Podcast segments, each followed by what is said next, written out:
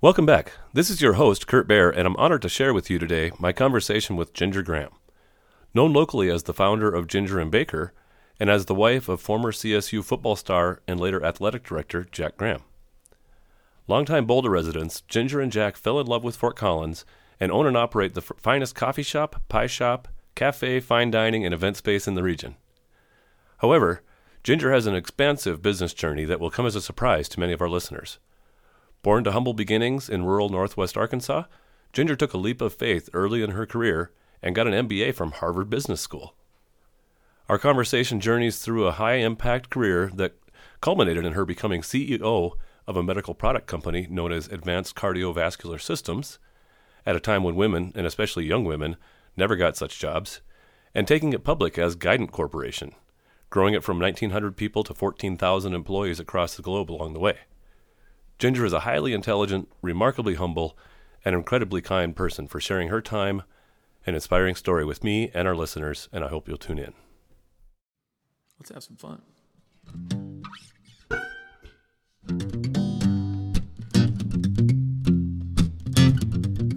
Welcome to the Loco Experience Podcast.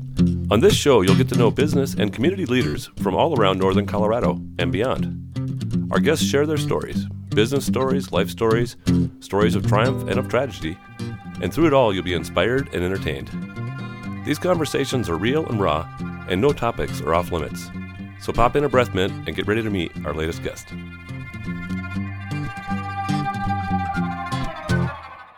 Welcome back to the Loco Experience podcast. This is your host, Kurt Bear, and I'm just honored to be here today with Ginger Graham.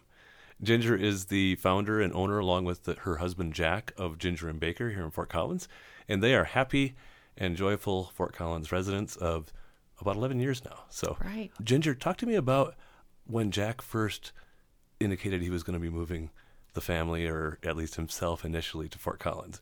What was that like for you, and where were you coming from?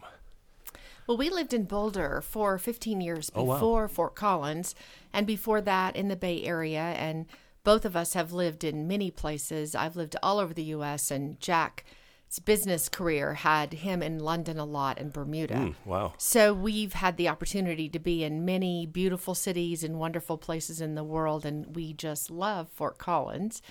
But Jack had sold his business in Boulder, and the president of CSU had approached him about potentially taking over as athletic director at CSU. Yeah. So, you know, Jack was a football player, had a great experience here. Their team was number one in the country in passing yards that, That year. helps get the donors reengaged It and does. things like that. And uh, eight of them were drafted into the NFL, Oh, including wow. Jack. So he always had very fond memories of his time here, kept in touch. You know, we came to football games occasionally.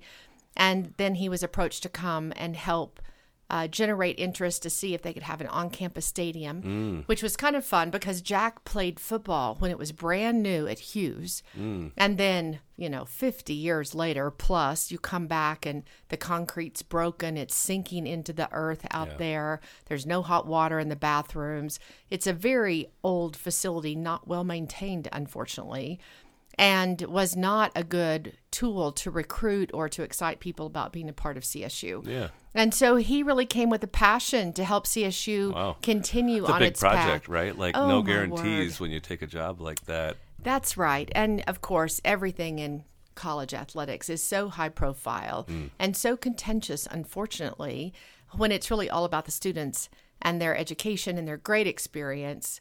Uh, that schools support for them to see how far they can go athletically. So he loved that job. We enjoyed it very much and fell in love with Fort Collins. And so we're still here. Awesome. Well, we're so glad to have you, and and I'm honored, uh, really, that you would share time. And I saw a little video that you shared with me about your career in medicine and in corporate and tech.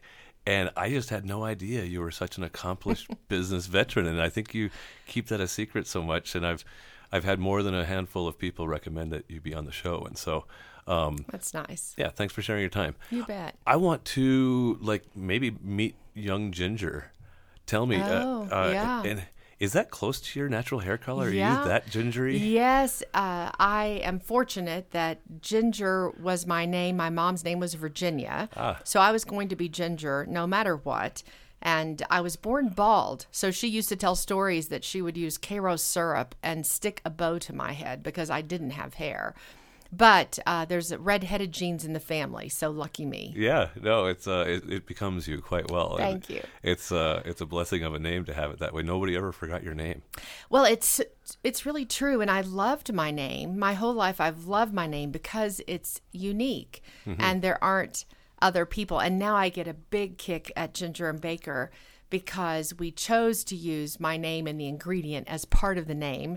Uh, people will have this moment of reckoning where I meet them, I tell them who I am. They look at me, they look at the sign, they think a minute, and you can see it all unfold for them that, oh, you are a person, you are ginger, you are a ginger. Even extra ginger. yeah, and then it's the business. So it's very fun to watch Yeah, people yeah. put all that together. It's funny. I just saw somebody today at the coffee shop over at uh, Genesis Coffee, and he was in a staff meeting with four people. And he was, "Hey, Barrett, how's it going?" Introduced me to his whole staff. I have no idea who he was. Oh, but well, you're famous, well, Kurt. Well, I'm Fort Collins famous a little bit, but but Bear. You know, Mm-hmm. everybody like it, it's easy name recognition. Just Yes. like like you're Ginger for almost everybody that's ever met you. I'm even though I go by Kurt, I don't go by Bear, but everybody reminds Mm. remembers Bear. Yes, well, it's actually a great aid in my career that a first name basis. Yeah. And so I've always been known by my first name, which is fine with me. And it does have a lasting memory attachment, easier for people. They remember my name. So where was this little bald baby born? Well, my uh, parents raised their family in Arkansas. So I'm Okay. from Northwest Arkansas, the Ozarks, Okay. a beautiful part of the world if you ever get to go there. Love to. And they were uh, rural America. So my dad was a mailman. My mom kept books for the Ford Motor Company dealership in town. Mm-hmm. She also babysat children. She made birthday cakes for people Yep. for money. So they were just trying to make a living. and yeah. uh, there are two of us uh, born in Springdale, my older brother and I. And then my family had a way of gathering. So my uh, four cousins lived not too far away. My mom helped care for them, and she babysat children. My dad's oldest uh, sister is 20 years older than his youngest sister. Right. So the younger aunt and uncle lived with us when I was a child. My aunt lived with us for almost 13 years. Wow. So it was like having an older sister. My parents also kept foster children, and uh, my younger brother is an important addition to our family as uh, he was adopted when I was in oh grade school. Wow. And so the tent was very big Yeah. in my family. Sometimes people coming in. Yes, and my parents fed everyone, cared for everyone, uh, really committed themselves to the community in so many ways. Yeah. So I grew up in that small town America where being on a farm, you always had food Yep. and you could always share food. And that really forms a lot of my commitment to community and hospitality is that idea that we share what we have and we're all in it together. When the Matthews House was building their community life centers, they toured some of the country and they looked at these like community models and I can't quite remember the the name, but it's almost like that was a a spontaneous community house of sorts. Like have need come here. We've yes, my parents were good at that. They loaned our vehicles to people that were in trouble. They, you know, gathered up clothes. My mom took food to everyone. If you had a baby or you were sick or Yeah. you moved or any kind of event happened in your life, we were packing up food to take to someone else. And that's a large part of the pie story for me is Mm. my job was to make pie crust on weekends and freeze them for mom so she could take a pie to people Yeah. and that sense of extending yourself, helping others. And whatever fruit is in season. exactly. It's local, it's seasonal, it's handmade, it's made with love. It's an extension of sharing, and it's a community food. So I consider pie to be a metaphor for building community and investing in those around you. Yeah, I think that's wonderful. And I'm sure you share that here and there, and it's been part of your drive, but I just to hear you tell it as part of that deeper story, it's just really lovely to share. So tell me about young young Ginger. Like, were you with all this hubbub going along, or were you always extroverted? Were you high achiever? Were you into athletics or school? What kind of community was this overall, like the county or the city nearby and things? Well, it's very much rural America. So we lived on a dirt road way out in the country. Now it doesn't seem so far, but back then it seemed like a long way. We bused to school, so there was a very large school system in Springdale, Arkansas, and all the country kids from small towns all around went there to school. And it was a great school system. They had every kind of activity you could imagine. So I did do everything I could. I was a junior miss. I was in honor society. I was a cheerleader. I was on the gymnastics team and lettered in high school in gymnastics. But a big part of our life was the rural American life. So it was a family farm. Mm-hmm. We grew a very significant portion of what we ate, including the beef cattle and the chickens, Wow. that kind of thing. Alongside being a mailman and a bookkeeper, and Yes. all these things. Yes, my dad would get up at some crazy hour in the morning in the dark and go to work. And then when he got home, he would Ah. work as a farmer. Wow. And so we canned like crazy in the summer. Uh, Yeah. It was really, you know, the hard life that Yeah. my parents lived, but I did not understand how fragile our economic situation was as children because we always had food and Mm-hmm. our parents were in the community and sharing is part of that. So I really grew up, you know, small town, rural America, dirt road, grow your own Yeah. food, make your own clothes. Husbandry. Yes, all of those things. And a big part of rural America, of course, with agriculture are animals. Mm-hmm. And for me, it was horses. I was a Mm. horse addict from day one. I had Shetland ponies when I was a kid and then graduated to full size horses. And 4 H was a big part of our lives. My mom helped organize 4 H, and my dad was a big leader. And so we as children were 4 H participants, which meant you could learn to groom cattle for showing or compete with a horse. Yeah. Uh, canning, sewing. I competed in all those things. I just had Ann Hutchison on, and she uh, did judging with 4 H. I bet. I bet. Yes. Well, it's a big part of rural America's sense of helping children see the world and experience different things and learn new skills. Yeah. And so 4-H was very important to our family, as was church camp. It was very. My parents were very involved in a small community church, and camp was a big part of that. Uh, and just in general, rodeo. So What rodeo were the four was H's? Can you name them? oh head, heart, hands, and health. Okay. Boom. That was easy. I, I was like head, heart. Yes, but it is a framework, you know, for children to engage Sure. and to learn to compete and to learn skills. I thought it was a very valuable activity. Well, and think about how profound those are. I mean, your head is, you know, get your head right, uh, be logical and reasonable. Hands, you know, that's your that's your actions. The heart, you know, how you care about each other. And health is the the only thing that you can't really buy. Yes, that's true. You cannot buy, you can't invest in, Yes. but uh, you do get a set of cards dealt to you, and then you make choices your whole life. Yeah. But I do feel like that integration in community, you know, because of course 4 H were bands of kids that lived in proximity to each other. Yeah. So out on that dirt road, all the neighbors' kids were in the same 4 H. We rode horses together in the summer, bareback down the dirt roads, and we rode the school bus together to school, and we went to 4 H together. So it was part of your community building. Yeah, for sure. And was Springdale uh, itself was that a large community? It was very small. I think when I was a, a very young child, it was about 5,000 people. Okay. But it's always fun to be a mailman's daughter because everybody knows who you are. but it grew, and today it's the home of Tyson's Chicken. Oh. The Tysons are from there. And it's also next door to Walton's and Sam and oh, Walmart. Oh. Wow. It's next So door to become kind of a commercial JB hub Hunt. region. So Northwest Arkansas now is the home to a number of Fortune 500 companies. Sure.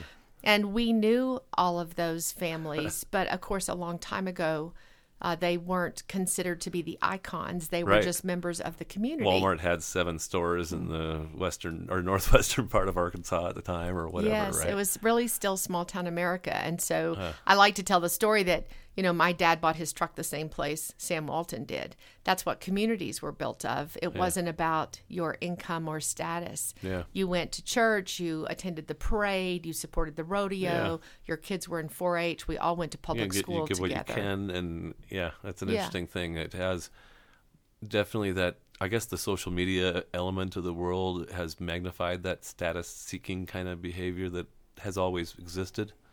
You know, I am I'm not a social scientist, but I have been struck by a book called Coming Apart that is mm.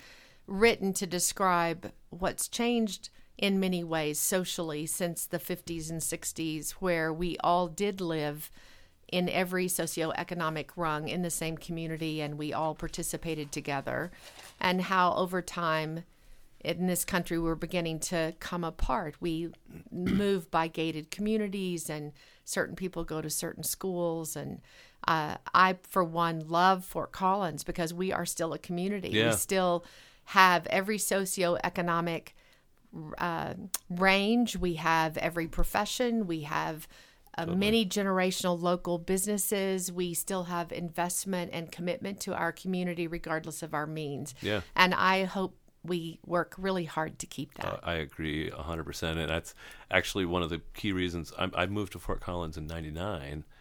And then my wife and I moved to Windsor and then to Colorado Springs and came back in 07. Um, and one of the notable differences and one of the reasons we came back was Colorado Springs was like, you know, here's the Broadmoor district, here's the fountain, uh, here's Fort Carson, here's the the tech where the tech people live, here's where the you know the Christians live around here, and it was just all these segmented elements of. It wasn't one community of Colorado Springs; it was adjacent people groups. Well, it's Uh, a challenge, I think, for human nature. You know, we Yeah. we love to be with people like us who reinforce us, who think like us, who support how we think. And one of the great gifts I think in my raising and in my life is I've repeatedly been in situations with people where I am not like them. Yeah. I've never heard of them. I didn't know that existed and I didn't live there before. I don't know anyone. And I hope it's, uh, you know, made me a better person. I feel like Yeah. it has. And I hope Fort Collins continues to be that community where everyone's welcome Yeah. and everyone plays a role and everyone is called to give back because that's how we stay together. I think that's uh, one of my kind of special things, and I suspect yours as well, is that not just willingness to, but desire to engage with people different than me. Yes, it's more interesting for much more, sure. And I, I say to so many people who come to Ginger and Baker that are new to town, moving here, just moved, thinking about moving, I, I try to enthusiastically describe what Fort Collins means to us, but say to them, but if you move here, you have to join in. You have to show up. You have to Yeah. be engaged. You have to meet other people. you're you have to a- seek to learn. Yep. You have to learn Fort Collins. Don't bring where you came from with you. Invest in this place and be it. Because we definitely don't want to, over time, be separate. We want to be Fort Collins. Yeah, I agree with that. Um, so tell me about post high school. You were involved in a lot of 4-H, doing these things, community building along the way a little bit, and your your family was, of course. Um, you head off to school, and I remember you have an agricultural economics degree, which is the same as my own. Oh, how fun. I do. And it was unusual for a girl to do that at the time, but I was born, I think, thinking I was going to be a veterinarian. Hmm. So I did pre vet school, which required I had to go out of state. It was very expensive for my family. And then I spent a year working for a veterinarian. Hmm. It was at the same time I was Miss Rodeo Arkansas, which is a was a fun time in my life to be an ambassador for a sport I loved. So I took a semester off and worked for a vet and did the rodeo thing. And I realized I didn't really want to be a veterinarian. That wasn't uh, professionally going to be as gratifying for me. Yeah. It's a struggle. I think back then farmers didn't expect that women should be on the farm doing and seeing certain things.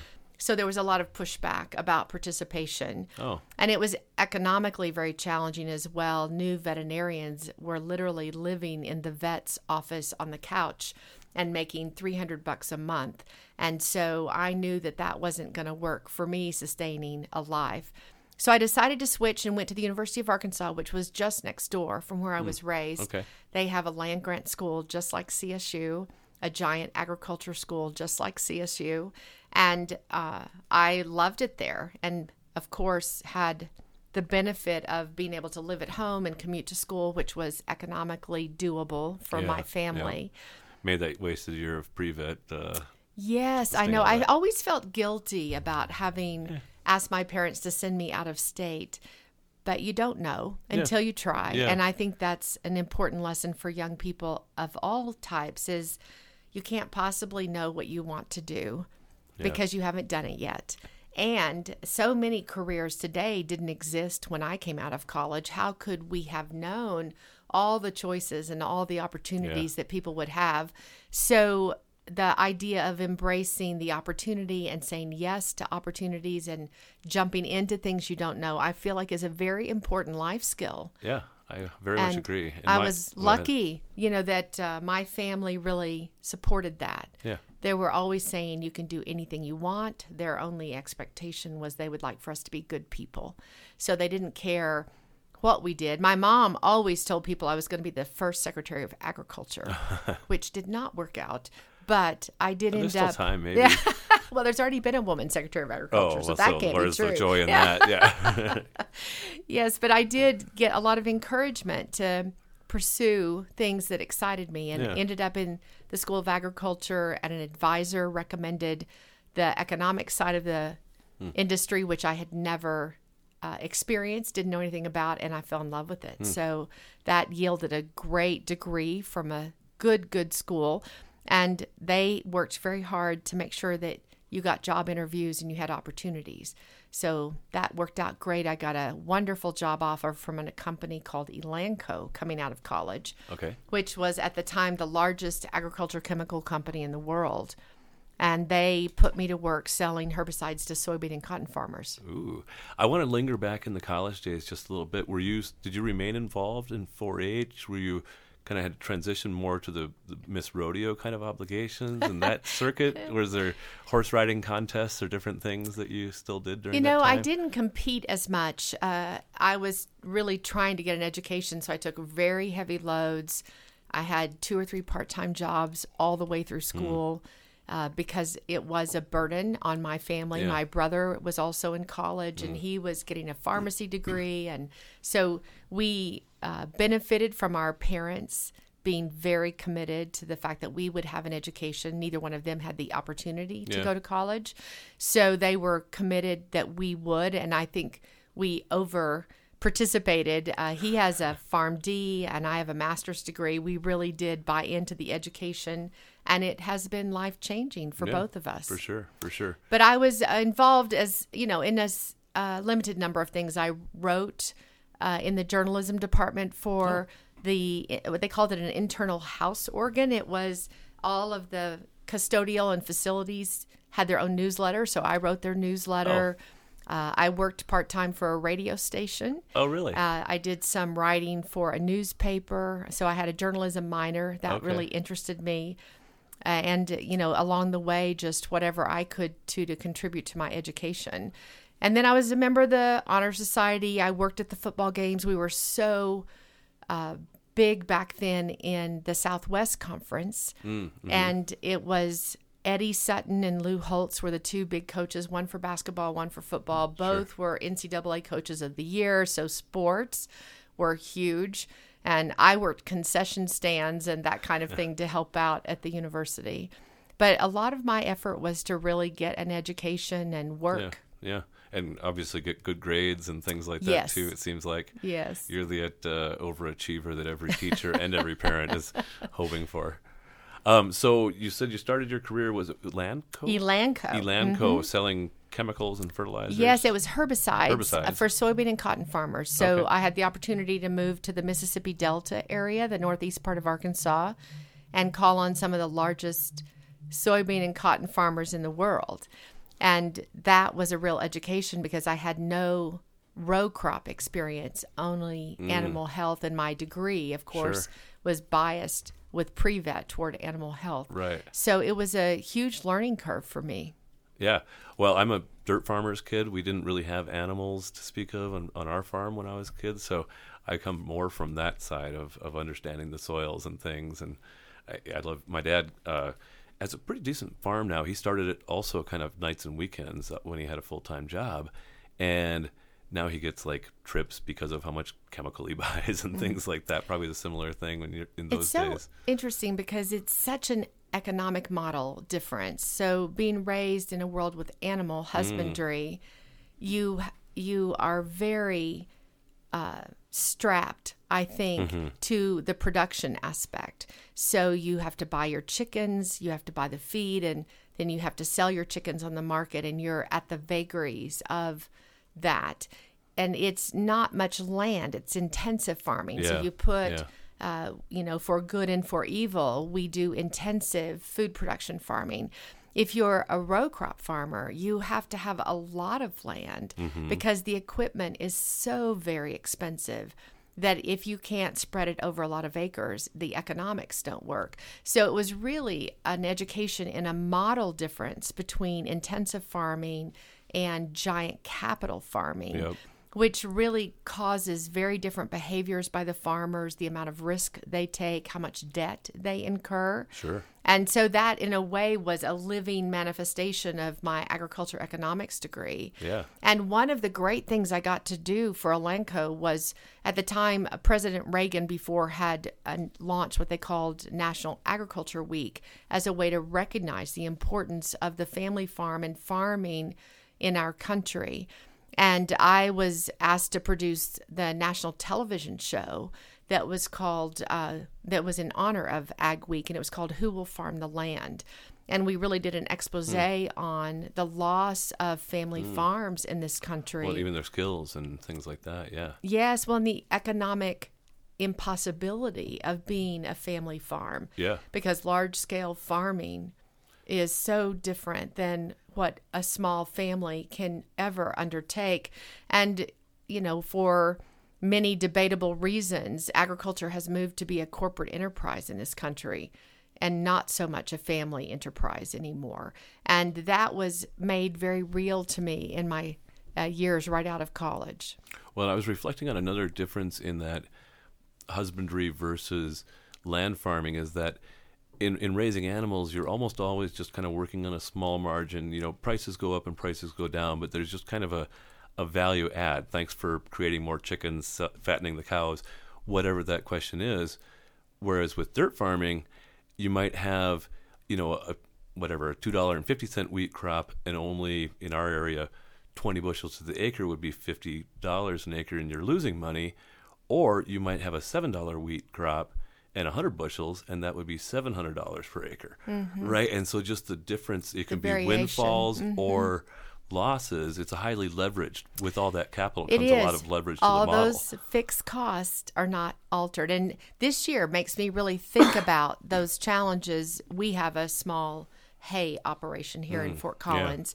And uh, Jack and I were talking about the cost of fertilizer is exactly two times what it was a year ago. Uh, the cost of diesel is almost three and a half times what it was. And so, what does that mean about the cost of a bale of hay?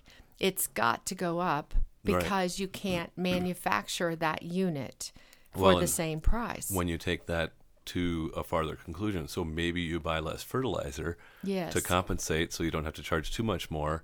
And maybe you're Europe and everybody buys less fertilizer because it's too damn expensive. And then the food production goes way down. And then guess what happens to the price of the rest Right, of the yes. food? It is a it is a integrated cycle, and our ability to think strategically and long term as a society, maybe even as a world, is not as uh, well honed As we as we would all like for it to be. And I also think about the current times, you know, with Ukraine and its very predominant place in uh, wheat production and grain in Sure. the world. And now you can see the wheat farmers, the wheat is just beginning to come ripe. Right. And so wheat farmers this year will benefit from the constrained supply. Sure. And people at the grocery store will pay more for bread and not like it. Yeah. And I think the reality of those economics don't get all the way to the American table, and we should talk about it more. Yeah, I agree. Well, obviously, you paid attention to in your agricultural economics classes better than I did.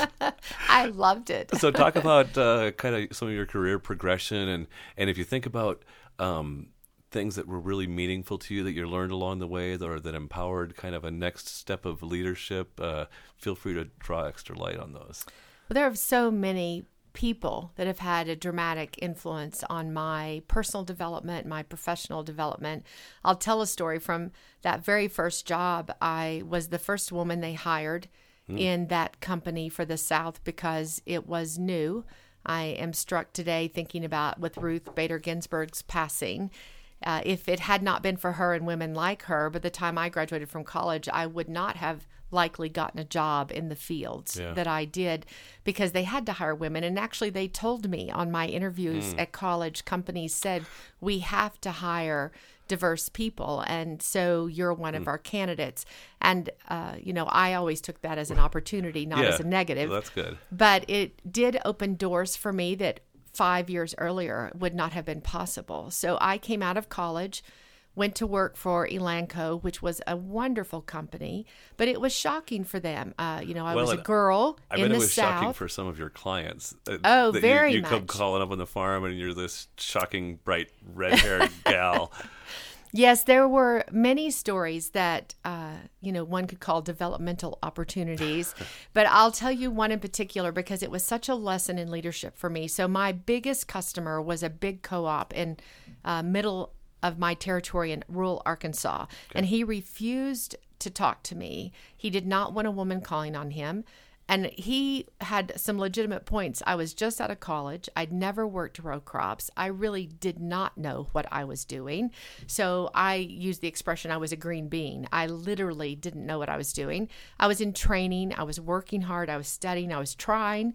I knew everyone in his business the guy on the dock, the woman in the uh, reception area. I knew all of his farmer customers. I worked for months. Oh, so you were there, like I was in, trying "Will hard, but he would today?" not speak with me. And he called my district manager, who was an incredibly talented district manager and had been in the business for three decades. Hmm. And when he called Charles, he said, You know, I'm not going to buy any Treflan, which was the largest product we sold Yeah, and the largest herbicide in the world at the time for soybean and cotton farmers. He said, I'm not going to buy any unless you give me my old sales rep back, who was a guy. And they had golfed together and been duck hunting together and were friends and who knew a lot more than me. And of course, you can imagine the district manager had pressure to hit his quota. Uh, there's definitely pressure from your customers to do what they want. And so uh, that moment was critical because Charles could have said, Oh, okay, well, Tom's in the same town still. I'll send him by. But instead, he said, Gosh, Bob, that's a shame. Your farmers are going to miss Treflan if you change your mind called Ginger. and that's That took a a Took very courage. courageous Yeah. moment. Yeah. And it was a courageous moment. well, mean, he had your back. That had to He feel pretty did. special. And you think about the time, you know, it Yeah. was 1979. Yeah. So we're talking about a long time ago before it was cool. Right. but he made that stand. And by making that stand, he gave me a chance to actually be successful on my own merits. Yeah. I kept working. Eventually, Bob did see me, and when I got promoted, he took a lot of credit for how successful I had been, which I love. It um, should be. But it, you know, it was a life changing moment because it could have been, oh, well, you can't make quota, or everyone knows we shouldn't have hired a girl. It could have been all Yeah. those stories, Yeah. but it wasn't.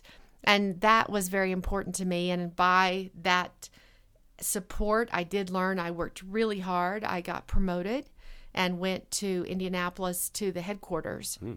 And that's where I had the opportunity to learn marketing and advertising and promotion and the financials behind a business and all of the things that make a business run Yeah. uh, and realize how much I didn't know, which really opened the door to the next opportunity for me.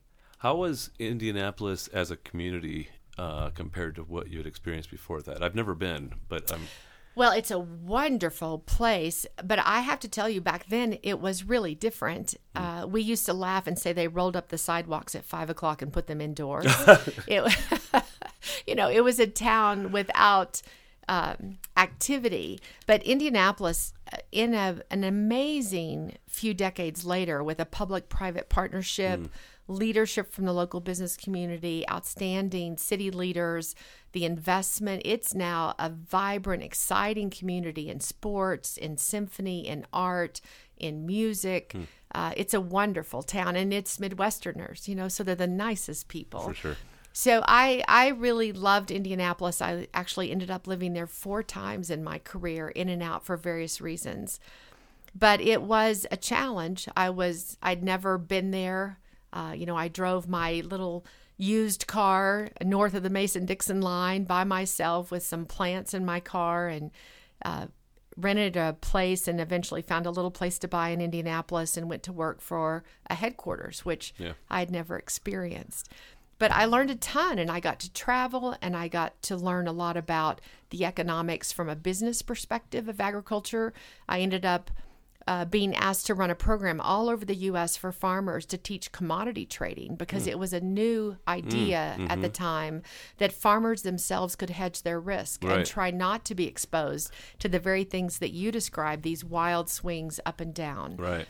So we ended up going all over the U.S. and hosting tens of thousands of farmers and to teach them Wow. to encourage them to think about how to manage their risk going forward so they weren't exposed to wild swings in all the prices for the inputs or all the prices for their product. And this was really just a, a, a giving of knowledge for your organization. Yes. And just to kind of brand building, I guess, in a way of, hey, Yes, we got your was- back. And Yeah, it was very much an investment by the company in agriculture as a community because at the time, it's when commodity marketing was really growing dramatically. It's when Mm-hmm. larger scale agriculture was happening. A lot of these, you know, farmers from all over the country were well, NAFTA was kind yes, of new back then. too. amassing more acres. Uh, it was before the big embargo that Jimmy Carter put on Russia. So there was a lot of debt being taken by farmers to expand because there was so much market opportunity. And as with all economic swings, I was in one hard Al- and fast. yes when I was in Elanco when the embargo happened and commodity markets crashed in America and unfortunately that has a huge impact on rural america not just Yeah. a farmer but if a farmer can't buy seeds the seed company goes down Right. if a farmer doesn't buy fertilizer the fertilizer company and then the bank who loaned all those businesses their money and pretty soon rural america lost its economic stability and Yeah. this happened kind of the farm aid in the early and stuff. 80s Yeah. exactly and so i My first I- memories of Willie Nelson. Yes, exactly. Trying to help farm families. And it's when a lot of family farms went bankrupt Yeah. and they went, uh, families were thrown off their farms because that's not just their Right. business, it's their home. And it was a huge lesson in the global politics and how it affects local farm families. And so, if you were sitting on the shoulder of the deciders at that time, were there s- mistakes and errors that really contributed to the crisis? Oh, Kurt, books have been written. books and books have been written. Uh, there's no doubt that our interface with Russia over my entire life Yeah. has And it caused continues today. yes has caused dislocation and disruption and i think it it doesn't come home on a daily basis except every now and then and it certainly came home when i was a young marketing associate and all of our customers were losing their homes and their farms yeah. and their children were facing the reality that they would never be farmers uh, it's come home to us again today when we're looking now we can see it on TV and social media in a way that is almost overwhelming to watch.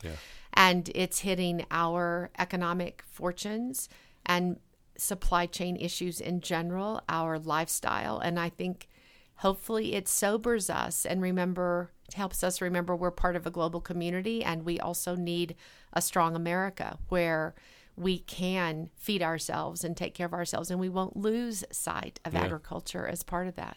That's a fair statement. I've been, uh, and we sh- shouldn't get too many squirrels chased, but I've been thinking lately and, and even writing in my blogs that energy is almost more like money than money is these days. It's amazing how commodities actually are the value, whether it's Right. Whether it's gold, rare or metals oil, or, oil or Wheat. grain.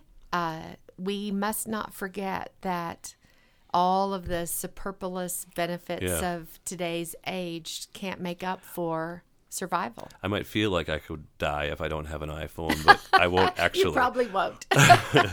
so, did you get tossed out of the industry then? With oh, it's rounds such of a great insight of it was it was worse than being tossed out. I was not I had no outlet to contribute. You know, so I was a very junior member of the staff. Uh, the company downsized by half. Hmm. All of our customers were upended. The world was in chaos. Interest rates spiked. You may remember 21% interest rates. I was five, but yes, you don't remember. not very Well, good. It was a very tumultuous time. But my dad lost his first farm at Yes, that time as well. so he you bought a farm on a there's a- Mm-hmm. contract and, and had to give it back. a personal memory about that. And so it was a time where, as a young person in a business, they had much bigger fish to fry than me. So I was looking for opportunities. I was not able to really uh, contribute in a big way. And so I went to they had a company shrink and i had him do a whole battery of tests about my aptitudes and abilities and Yeah. interests thinking maybe What that should I would, be when I grow up? yes maybe that will help me I can't watch these people suffering longer. but he had some great advice. He said, you know, you love business. Uh, you have an aptitude for business, but you don't have the skills. You you don't have the training. He said you should go to business school. Hmm. oh, And I had never had an accounting course or a finance course or a marketing course. I was an ag kid. I took science and math. So I decided to go to the library, such an antique idea, and read about business schools. And I did, and I found a brochure about Harvard Business School, which really intrigued me because of the Socratic method for teaching. And that's I what we was, use at Loco Think Tank. Is, Is it? Mm-hmm. basically the Socratic method for pulling problems apart and challenges. Mm-hmm. it I was enamored with the concept that people from all over the globe would get together and debate and discuss and bring perspectives and you would solve problems based on that collection of insight and passion as opposed to a more narrow decision process or being lectured to and told Right. what the answer would be. so in my naivety, I didn't I didn't know where Harvard was. I didn't know anybody who'd ever been. Uh, I had a brochure in a library. I applied, and uh, the miracle was I got in. So I literally sold everything I owned, including my car and my furniture and my place. And I packed up in an old car that my brother gave me, that in a true metaphor in life was on cinder blocks in Arkansas. And But uh, we think we can we can make it to Connecticut. yes, well, we I Is that where Harvard is? it's in Boston. Boston, Yeah. Mass. So I went to high school with a guy who owned a mechanic shop and he offered to try to make the car run for me. So we put new tires on it and he made it run. Dennis fixed it up and my mom got in the car with me and I drove to Boston. And you're like maybe 27 or something like yes, at 26 I think at the Okay. time. And um it's so intimidating. And uh, yeah, well, how about your folks? How did your folks feel? Well, your mom went with you at least to get she drive drove out. with me, yes, because it's a very long drive from Right. rural Arkansas to Boston. I think they were worried and afraid. I had a great job, a great paying job. I had a company car, an expense account. I had traveled the U.S. I had been promoted. She's on top of the world. What is exactly, she doing? and I ended up, you know, selling everything, quitting everything, moving to a place they'd never been, and it was it's very sweet still as a memory for me because I remember when they talked to someone who knew what Harvard was, Hmm. and that person changed you know their fears i Right. think because when that person explained to them what it meant for me to get into harvard business school Hmm. Then i think their anxieties dropped yeah. about was i making a huge mistake in life but it was very challenging i couldn't afford harvard for one thing and i was very blessed to get a scholarship that paid my second year of tuition Wow. because i don't know how i would have done it i came out with a huge amount of debt anyway But, you know, my friends from Indianapolis sent me jars of peanut butter, and it was one of those things that the opportunity was life altering. So when I got to college, I had come from this kind of very rural background. I graduated with a class of five, and uh, I was sure that I was going to be kind of quote unquote dumber than these city kids and stuff that were going to be at North Dakota State University. And honestly, I, I acted in such a way that I kind of tried to prove it for a couple years before I realized that I was just as smart as them. I can imagine maybe being intimidated when you're going to Harvard Business School, even though you'd been to college and been a high performer there. Was that scary in that fashion? It was completely intimidating and overwhelming. Just pulling into the parking lot. So I had this 1972 98 Oldsmobile that was rusted around the wheel covers, and I pull into the parking lot with Lamborghinis and Ferraris and Mercedes. And so I knew day one I was in a place that I'd never experienced and maybe didn't fit. And they do something at Harvard, or they did back then that also was very intimidating. They publish a resume book. So mm. your first class at Harvard, you're put in a chair with 90 people. You stay in that room for a whole year. So you and 89 other people oh, sit wow. in the same seat in the same room and your faculty comes to you. So you debate every topic, every class, every case study with that same 89 Wow. people. So you really in depth experience their experiences in their lives. And that one seat in that room with that resume book completely blew my mind. I knew I didn't belong. There was no way I was going to make it. I was scared to death. I would stay up all night long studying. I was so worried that I was going to fail at Harvard Business School and all of the things about, you know, quitting your job and taking a risk and all that would have been wrong. And the good news is at the midterms, I made it. I, I got good grades on my midterms. Did you ease up a little bit on yourself well, then? I don't think I ever cared less, but I began to learn over time that I could compete Yeah. and have the confidence to speak and compete. Because at Harvard, half of your grade is your verbal participation. Hmm. So you must speak. Interesting. So your confidence in speaking, your ability to clearly state your thoughts, to argue your viewpoints, to present your ideas is critical to your grade at Harvard. So, how was uh, your acceptance by the other blue bloods that were part of those classes and that 89 other people? Did they welcome you as quickly as you welcomed yourself? Well, there's no doubt that there was awkwardness for me. Uh, who knows what they thought at Yeah. the time? I was a little bit older than most Sure. classmates. I had worked for five years before I applied to Right. business school. I definitely was different than everyone else there.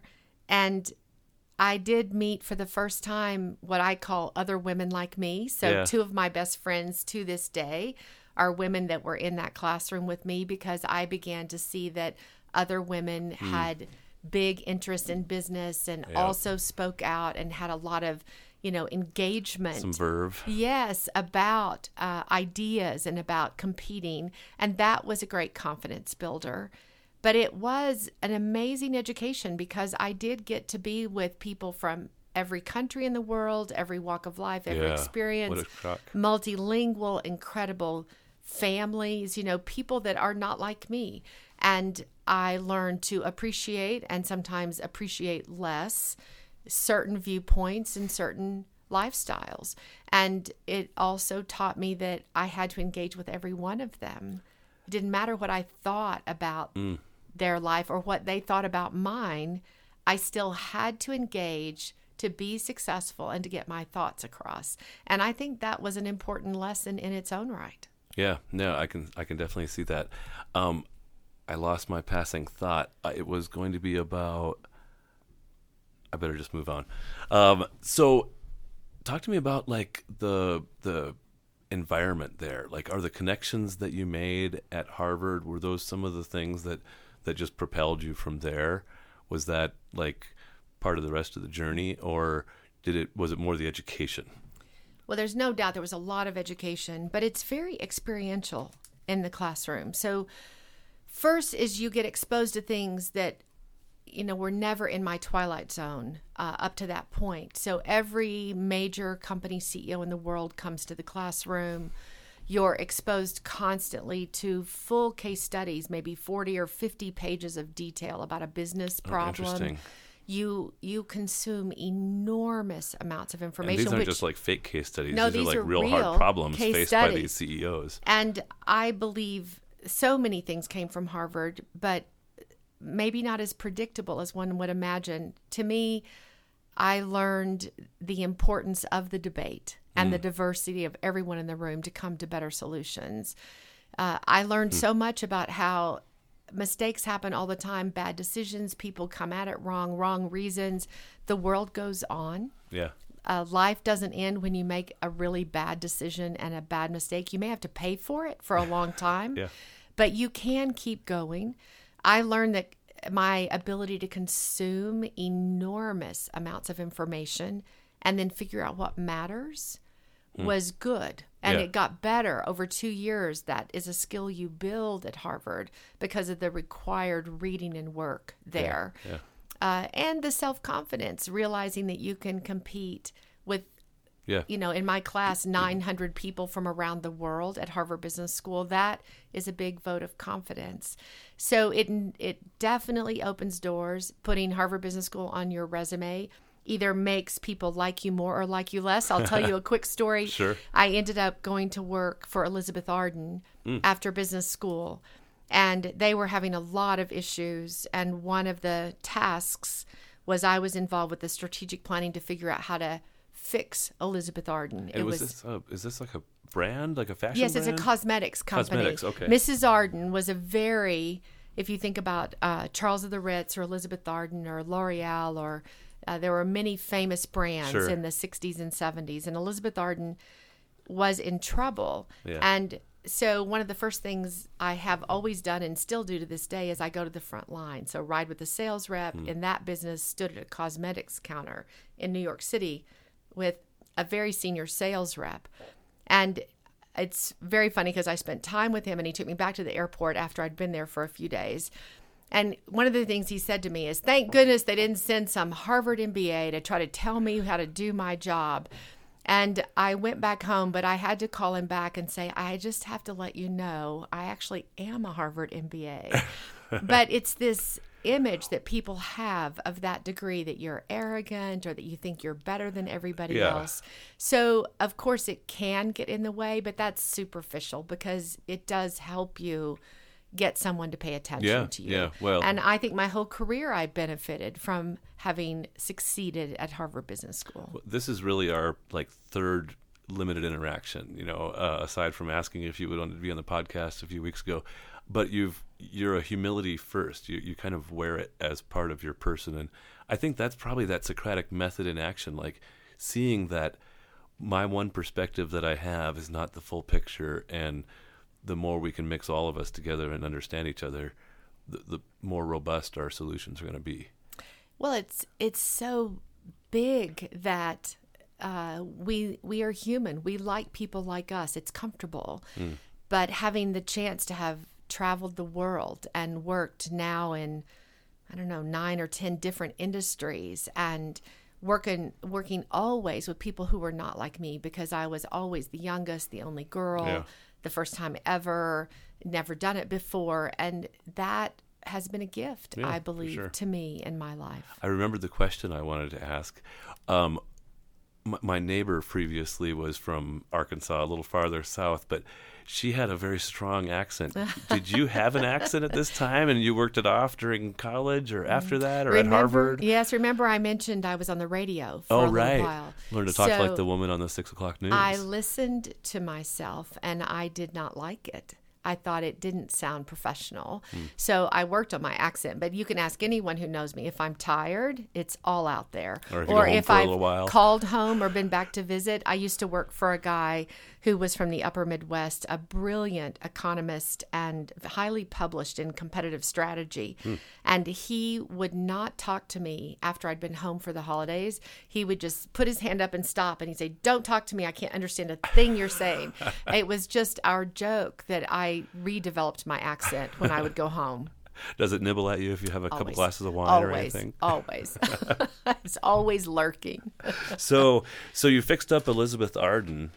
Well, we Uh, ended up or you started- selling Arden. Okay. Uh, Fabergé acquired it. It was a very heady time on Wall Street. It's when Michael Milken and junk bonds were Oh, yeah. huge.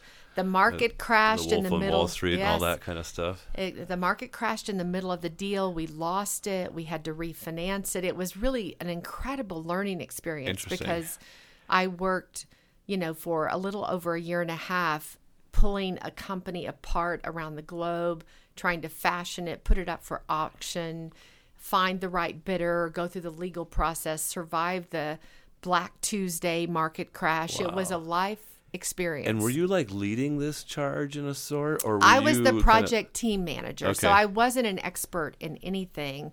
It was my job just to keep it all going and bring all the experts in. And I was way over my head, way, way, way over my head. But it was another one of those great opportunities that, you know, you can't make up. I got to learn so much at the feet of experts. Well, when you get stretched, uh, you, you're kind of bigger after that, right? Indeed. It doesn't pull you apart too often. Yes, well, that, that old saying, that which doesn't kill you makes you stronger. Uh, I love doing something I've never done before because I learn. Yeah. And I'm, I think I'm a better person when I'm learning than when I'm executing what I already know how to do because then the, the energy, the enthusiasm, the zest for learning Yeah. is, is a contributor. It's a positive aspect. Yeah. Once I've already figured out how to do it, then it starts to get a little bit less exciting. That's one of the beautiful things about having a community space like you have uh, built, and we'll come back to Ginger and Baker, but like there's new experiences every day. Uh, and and new people coming through the door and things. So I want to kind of move relatively quickly through the the early career and to your first kind of senior leadership kinds of roles. And um, feel free to to grab some notable moments along the way, but kind of take me through your career a little bit, and then to the I think it was a device manufacturing. This episode is sponsored by Loco Think Tank. Loco Think Tank provides peer collaboration for business owners. We build smart, safe places to help business leaders navigate every stage of the business journey, and we love what we do and who we do it with. Our model features give back minded business veterans in the role of loco facilitators, and we're always looking for abundance minded individuals to add to our membership, facilitator team, local community, or to feature on this podcast. Listeners of this podcast who go on to become members of Loco Think Tank get their sixth month of membership for free. Just mention the Loco Experience podcast on your application. To learn more, visit our website at locothinktank.com. That's L O C O thinktank.com. Yes. Well, after uh, Elizabeth Arden, I went to the pharmaceutical division of Eli Lilly and Company. Okay. And they had uh, what they called economic studies, which is market research.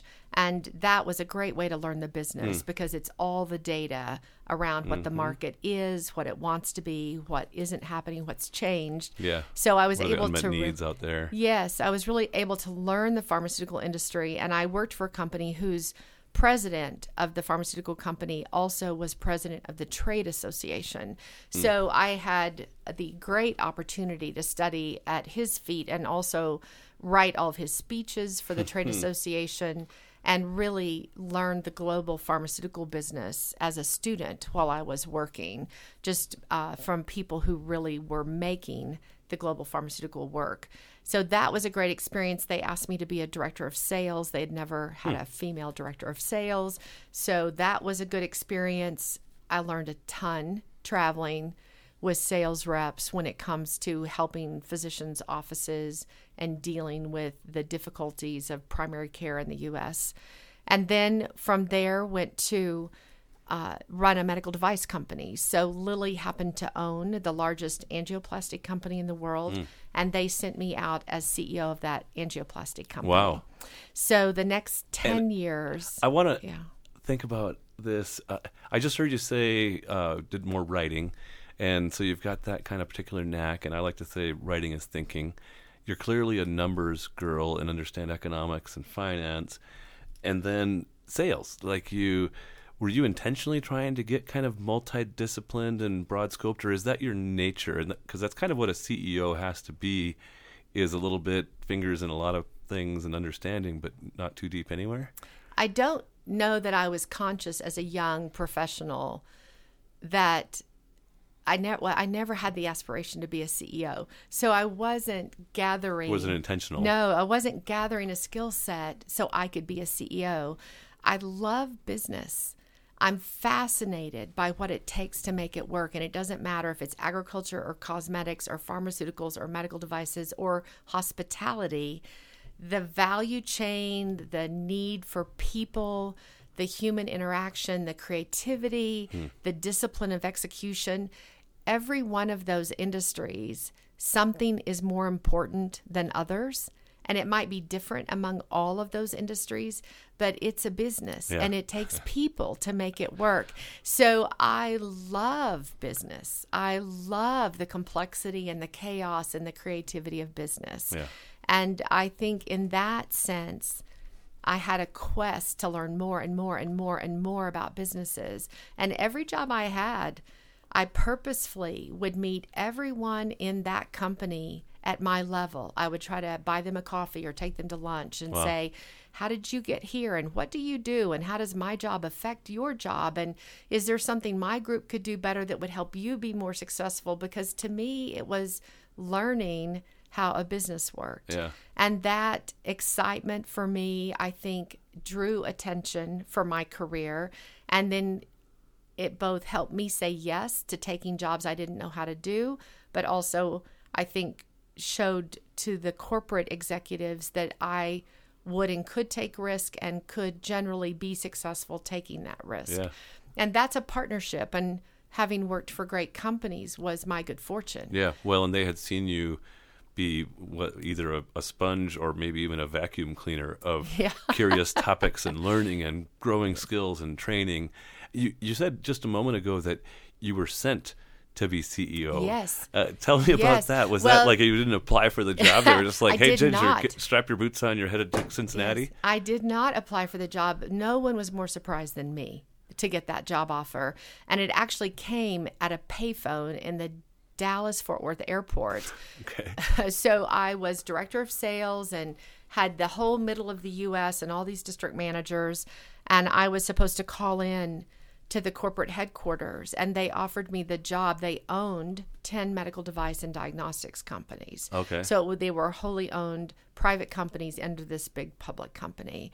And the executives of Lilly decided that they wanted me to go have the experience to run my whole company. And there wasn't a CEO there, there before. They There was, kinda- you know, there was a CEO, but they were pulling him back into the corporate headquarters, and so they were using. Ah. Let's see what Ginger can do. You got this little, got this little ten billion dollar training ground or whatever these companies were. It, it's really remarkable. I today I still am amazed that they did that. That they put me in that job. I clearly was not prepared fully for that job, but it was a life altering, wonderful experience. I suspect it wasn't filling quotas anymore. You- No, it was not. But clearly, uh, cardiologists were not expecting a woman CEO. Right. Uh, in And fact, plus, you're not even forty by this time. no, I'm not. And the guy who was the CEO set me up before I got there. He told the executive team that a new CEO's coming in and it's a former bull rider and a Harvard MBA, and both of those are true. but of course, they weren't expecting me when I got there. So there was not necessarily an enthusiastic reception. And I didn't know anything about angioplasty. I didn't even know how to spell it. I'd never seen one. So again, it was this great fortune to have people believe in me and put me in roles where I could demonstrate that I could do it over time. Well, and the, that fresh eyes coming from outside of that sphere, I bet even though there was things that would have been valuable about having experience with angioplasty, some of the questions that you could ask that they couldn't see would really help to to make that come together. it is important i think to be able to to learn again to ask all the questions again and everyone who reported to me had enormous experience in the field mm-hmm. so there was great leadership technical capability uh, business abilities in the organization huge talent it had been the number one company in the world so there was resident expertise it was Yeah. in trouble when i went a mass exodus of R&D, declining sales, product recalls. So there were lots of issues when I was sent out there.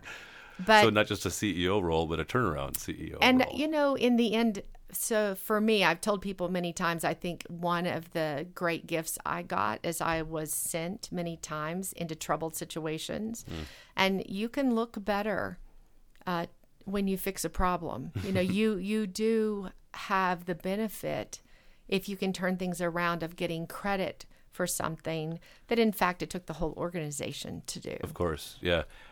Were were any of those failures too? Oh, we made tons of mistakes for sure. Yeah. Uh, I I don't, you know. How do you say that? I don't mark hard to anything to a right? I failure. learned- I, I made huge mistakes. I made a fifty million dollar mistake once. Thankfully, we recovered from that. But I I don't feel like they were failures Yeah. because they were true uh, efforts at trying to do the right thing and working hard to be up to the task. But I've made plenty of mistakes. Fair enough. Now, were you married to your work this whole time, or did you fall in love or have children or any of this stuff along the way? We've been really business things? focused. Yeah. Yes, well, I was uh, in love with my work for a very long time. I did meet Jack when I was running the angioplasty company. Okay. So he and I have been together 25 years now. Oh, congratulations. And we've moved and relocated and both run companies at the same time and both traveled the globe and seen each other in various airports in Paris or Dallas or name a place. So we both are very motivated to contribute and make a difference and build things and we enjoy that about each other. And what was he doing uh, when you guys first met? Well, Jack was one of the premier uh, reinsurance intermediaries in the world when I met him. So he took risk, like earthquake and hurricane risk, Yeah. and he laid it off into other markets so that if the big earthquake happens in California and all these houses are lost, it doesn't collapse Bankrupt the California insurance exactly the whole insurance Yeah, world Warren Buffett down. did a lot of that kind of stuff Yes, and too, he yeah. worked with Ward and Ajit Jain a lot. Okay. And so he was a financier basically for the world's biggest disasters. Interesting. Had done that in his whole career. And then he started his own company and had a Lloyd's of London syndicate, the first one that they ever allowed in the US. And he had a Bermuda reinsurance company Ah. and he built in Boulder a claims business and a managing general agency. So he had a very large um, portfolio of insurance based products. Interesting. And he traveled the globe raising money from Singapore and China Re and Berlin and Paris and all the places to finance big disasters. Wow.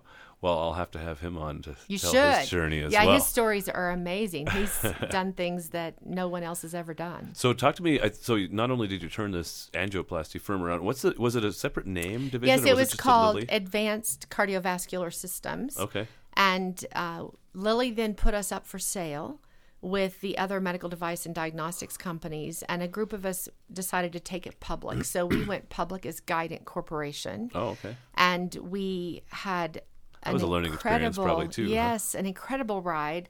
Taking a company public is its own adventure. Yeah. You uh, do the same presentation a hundred times all over the globe, trying to get people to invest in your business.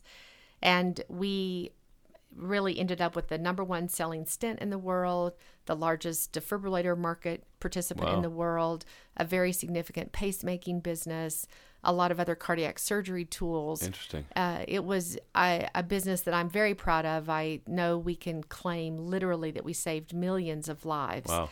And it was uh, an amazing group of people to work with. Well, and the tech has probably changed, but actually, my staffer is getting a stent. Oh, is that right? Well, here in a week or actually, two. the yeah. stent technology is the same much stent same. technology that we launched in 1998. Interesting. And that was were, was there competing technologies in that marketplace? Yes, we were the fourth to market. Oh, wow. So uh, the company that I took over, ACS, had not invested in new technology. So we Hmm. You brought said their R and D was kind of yes. floundering, and So we brought in a program. I named it a woman who is amazing um, as a leader, and we a few years later launched the multi-link stent, which has been was nine straight years the world's leading stent Wow. in the world uh, market, and it it really changed interventional cardiology so that you could get a stent in more remote places. They could go in more easily. They were more reliable.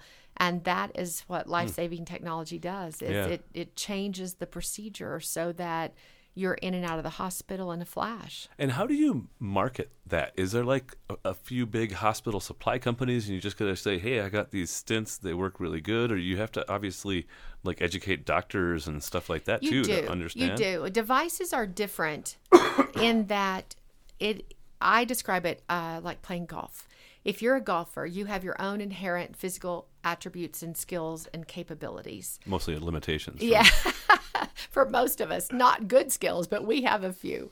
And then you have a golf course, which might be long and cold or windy or pouring rain or, you know, really rough, a lot of tall grass. And then you have your equipment. You have your golf balls and your golf clubs. And it's that combination of your skill, the terrain, and the equipment that mm. sets up a procedure. So in interventional cardiology, you have your heart, your anatomy, your vessel size, your particular genetics. You might use my equipment or one of my competitors' equipment, and you have a doctor who has done 10,000 or 10, who has skills or not so much. And it's that combination, and the industry is responsible for making the technology as easy to use as possible and as safe as possible. But we don't train doctors. We train them about our equipment, but we're not allowed to train them. We're not allowed to interface with the patient. We're not allowed to tell the doctor what to do. So the mm-hmm. doctor makes all those choices. And it's really hopefully over time, you know, a responsible relationship that industry provides better and better tools mm-hmm. and doctors learn more and more about the tools at their disposal and which ones are best for which patient. Yeah. What an interesting model. And I was just thinking to myself, you know, America is one of the few places that pharmaceutical companies can advertise on the telly still. And uh, I don't know if you watch any broadcast television, but it's like almost a third or half anymore. You know, until political season comes, the Is that right? that's all that's Yeah. really on there is like different. Yes, well, I was actually managing a pharmaceutical company after the device company, a biotech company that's in diabetes, and was mm. on the board for the Pharmaceutical Manufacturers Trade Association when all of those debates were happening about should we talk directly to the public. Yeah. And so it's a it's a very interesting philosophical debate. There clearly are egregious examples on both ends of good and bad. But if you think about it, how does one educate the American public on symptoms or conditions they might be having Yeah. and what options are Yeah. available to them? This, And yeah. so we, you know, we all believe as Americans we have a right to know, we have a right to investigate our own health, to pursue our well being.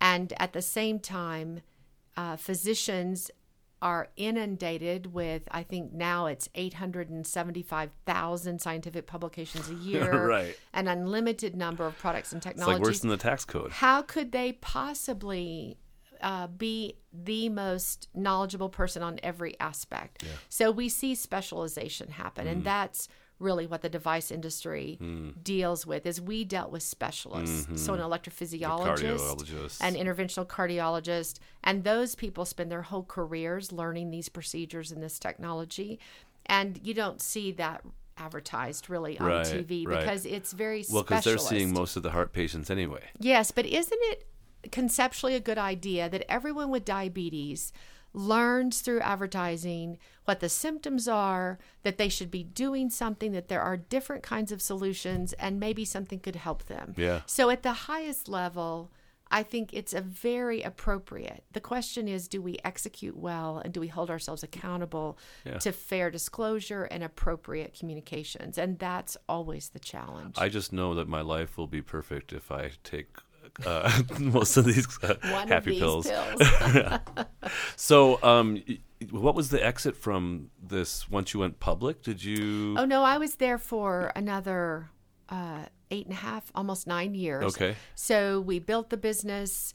Uh, had and an how much did you scale? You experience. like talk to me about like Oh, yeah. People and revenues and Well, when I started with ACS, we had, I think 1900 employees. And when i left guidant it was almost 14000 Wow. so it was you know quite a growth over time in technology and employment base. We put factories all over the world. Wow. uh, we expanded access dramatically to these technology procedures. How do you decide where to put a art stent factory or whatever? Uh, You know, it's such a great question. It's very complicated. It has to do a lot with talent and uh, trade laws. Can you get product in and out? Are you close to a market? You can imagine that shipping everything. We had a factory in Temecula, California. So shipping everything from Temecula to the world isn't as smart Is as Temecula like way north or something it's, like that? south. It's down by San Diego. Okay.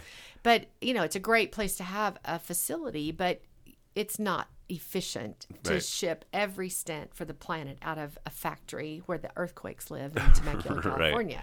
So we ended up having a European factory and then eventually in other parts of the world. And it has a lot to do with access to markets, regulation, tax code, uh, protection for intellectual property. So we never put a factory in some parts of Asia because the risk for intellectual property was too high. Right. Fair enough. Um, and what was that transition out of uh, Guidant? Well, I had been there 10 years and I really felt like there were, we had been building young talent to succeed us. The three of us at the top had planned from day one about how we would sustain the business and the talent that would be below us and how we would prepare them to run the company.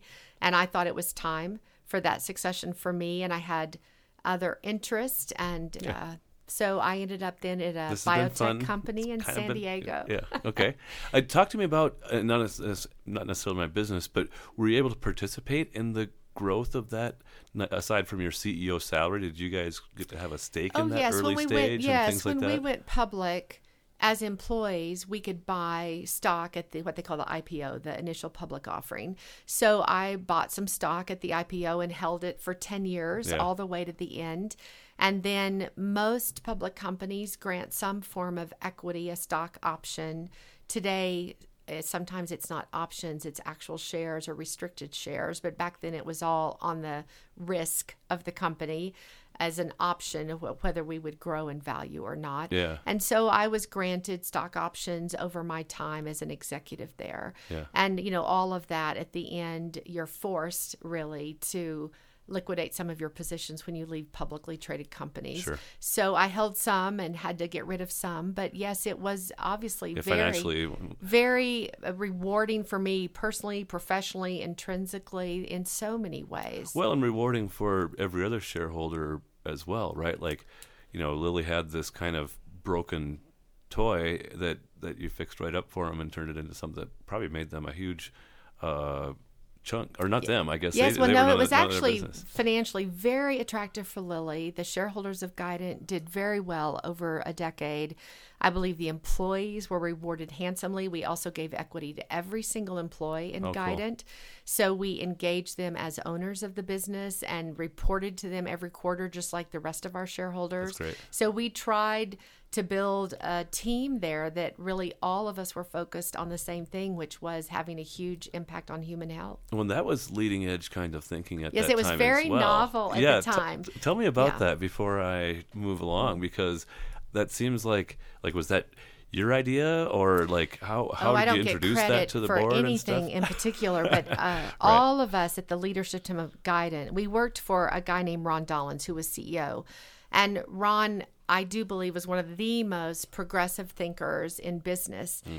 He he had diversity as a pure foundational concept. We had essentially all the women and all the people of color and all the international people who worked in cardiology at the time worked for Guidant. Oh, that's cool. Because Ron's whole view was you can be green and two feet tall, but if you help make a difference, you're in. and that was not the culture of the device industry at Yeah. the time. So it was a very diverse, very young, very bold plan. It also was the strictest compliance standards. We did a lot of things that other device companies didn't do. We wouldn't let uh, our products be named after physicians. We wouldn't let inventors be primary investigators, which are kind of technical issues in the Hmm. Yeah, industry. yeah. But it meant that we had a separation. You can't grade your own work, it sounds like exactly. we wanted that objective third party scientific review. We did the first randomized trials in the medical device industry. We did the first NIH partnership trials uh, as a company in the industry. So we tried to raise the standard dramatically. We were very diverse and inclusive. We had the first affinity groups. Uh, we had something called GROW, Guidant Reaches Out to Women. We had other affinity groups, the first in the industry. It was um, a very bold and future based business that was built on the idea that if you know everything that I know, and you and I both have the same goals, that we will do things that no one else can do because we are committed to the same cause. Yeah. And I still believe that as an operating principle to this day. I think that's lovely. So you started uh, moving us to San Diego in a biotech firm after that Guidant experience. Uh, talk to me about that. Well, chapter. Amylin was the name of the company, and it was a very passion driven company. Amylin was founded by a group of people who were primarily either experiencing type 1 diabetes themselves or had family members who did. And the original inventions and ideas uh, were a brilliant guy in the biotech industry who, at that time, had started maybe 15 or 18 different biotech companies. Today, I have no idea what the number is. Ted is a remarkable individual.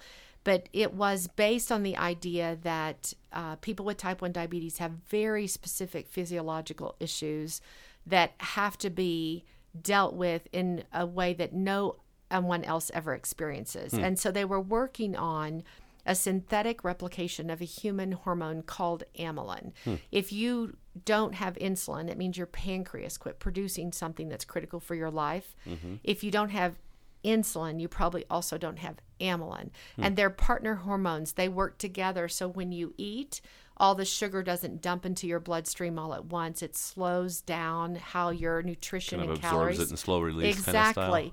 And so when you eat, if you're a hmm. diabetic that's insulin dependent, you have to have an insulin shot. Right. But if you also take amylin as a hormone, then you don't need as much insulin because it slows out the release of those calories. Interesting. And so we were trying to get approval for a drug called uh, Symlin, which was a synthetic version of amylin. Right.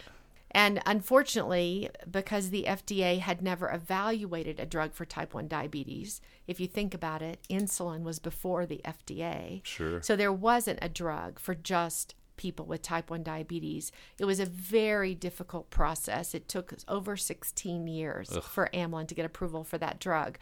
But they believed they were going to get approval and they asked me to come to help commercialize the business. so to build sales and marketing and customer Ah. And you service started doing and that, and then like, uh, we're still kind of stuck in this compliance. Yes, yes, Uh, and we were stuck for quite a while.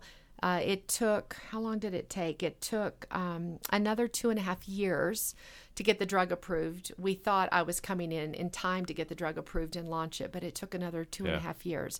But it was a, a wonderful experience to work with people so passionate about helping people with diabetes. We ended up launching two first in class medicines for people with diabetes, one with type 1 and one with type 2. Great. Uh, we partnered with a big pharmaceutical company because we were a little biotech to make sure that it was available around the world. Like contract manufacturing, yes. basically. Yes, and also sales. We Oh, had sure. to have more help to educate Right. primary physicians because if you think about it, when you went to med school, you never heard of GLP 1 or you never heard of amylin. Sure. You don't know they exist. And so someone has to help you understand that we now in science have learned that there are new here. hormones Yeah. that uh, we didn't understand before. And there's a reason that you should think about giving these hormones to people with diabetes because it will help them get back to almost a physiologic state instead of a deprived physiologic Hmm. Right. state. And, yeah, And it so made a big difference, and that was a an exciting and you know very and in many ways um, emotional kind of job because young women who have type one diabetes Uh, society has put a lot of pressure on them to not have children Oh. because of the risk Oh, uh, of their own health and the ability to take care of their child if they have trouble with their health. Right. So we worked with a group of young women across the country that were mothers with type 1 diabetes Oh, wow. and you know help them learn how to be reopen that door. more in control of their diabetes. There were just many wonderful things about that job and it was uh, an exciting time to be in biotech. What a cool thing. Um, let's take a short break and then we'll come back and head towards the Ginger and Baker story. Okay. time in Fort Collins. Things I'm hearing a lot is your why is so important to you, and it's been super important for the, I guess, performance and alignment, the clarity of these teams. Uh, Can you talk to me about just a minute of that or two? It seems like the the why of this diabetes company, the why of the stents, and and if the purpose is strong, you're willing to really give it a go. Yes, it's true. I'm very drawn to things that have meaning, that matter, and and especially if no one's ever done them or most people think they can't be done. I'm even more drawn, which maybe says something really sick about my personality, but the idea that uh, everything's possible. it, everything is possible. It has cost Yeah. You know, whether it's a hundred hour work week or travel 260 days a year or, uh, you know, ridicule of others or naysayers or risk, there's a cost to doing things that Really are hard. Yeah, for sure. And I'm drawn to those if they have meaning, not Yeah. difficulty for difficulty's sake. right. Exercise for But exercise. if sake. you can change the entire practice of medicine for the better, yeah. if you can give people more control over their own health, if you can build something that allows people to have experiences that, you know, impact them their whole lives, what a great thing. Why don't we do that? Yeah, I love it. I love it. I, I saw a meme the other day that you might resonate with. Uh, it's uh, uh, go ahead, and underestimate me. This is going to be fun. Yes, I think there's a lot of my girlfriends who have that T-shirt, uh, you know, almost as a gender bias kind of statement, like underestimate me. That will be fun, but I think it's a great idea for self worth, and you know, let's let's employ that idea with our children, with the young people, with our Yeah. college students. Is be what you know you can be, and if you're underestimated find satisfaction in helping people think bigger, not punish them because they underestimate. well, you. and to big, believe bigger about themselves. I Mm-hmm. think there's too many people that really hide their specialness and their unique talent under a basket, kind of, and and it takes somebody special sometimes to to help them pull the basket off or recognize that they're doing that. Amen. And uh, you know how many times in my career someone saw in me more than I knew about myself. For sure, Thank for sure. goodness for them. I'm so appreciative of the people who could look at me and say, "You are more than you know you are yet." Yes. And I believe in you, so go for it. I and love it. I've been blessed by those. Talk to me about uh, when that old feed store became an apple of your eye. Yeah, that old feed store. It's it's really an accident in a way. Uh, Jack was here at CSU. Says it's the best job he's ever had. He loved the student athletes. He loved working with them, building something that could be amazing. You know, CSU ended up number one in the country in the four major sports in wins his last year there. Uh, every single student athlete was academically eligible while he was there the first time in CSU's Oh, history. cool. So, you know, Jack was vested in. and what was his run? Uh, he was uh, 2011. 2011 to 2014. Okay.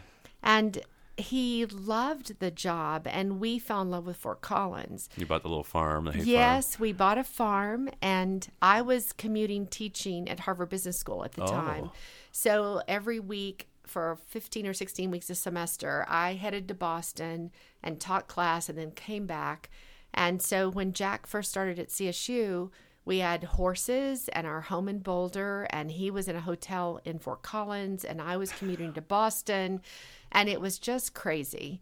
So I agreed in 2012 to decline my appointment at Harvard Wow. and help Jack raise money, meet the community, work on the athletic department, Muck out the horse stalls.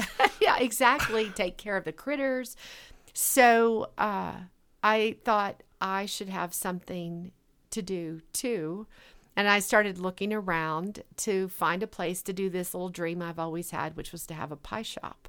So I looked at a bunch of old buildings in Fort Collins. We actually made an offer on a couple of them, didn't work out. There were many challenges with a lot of the old structures in Old Town Yeah.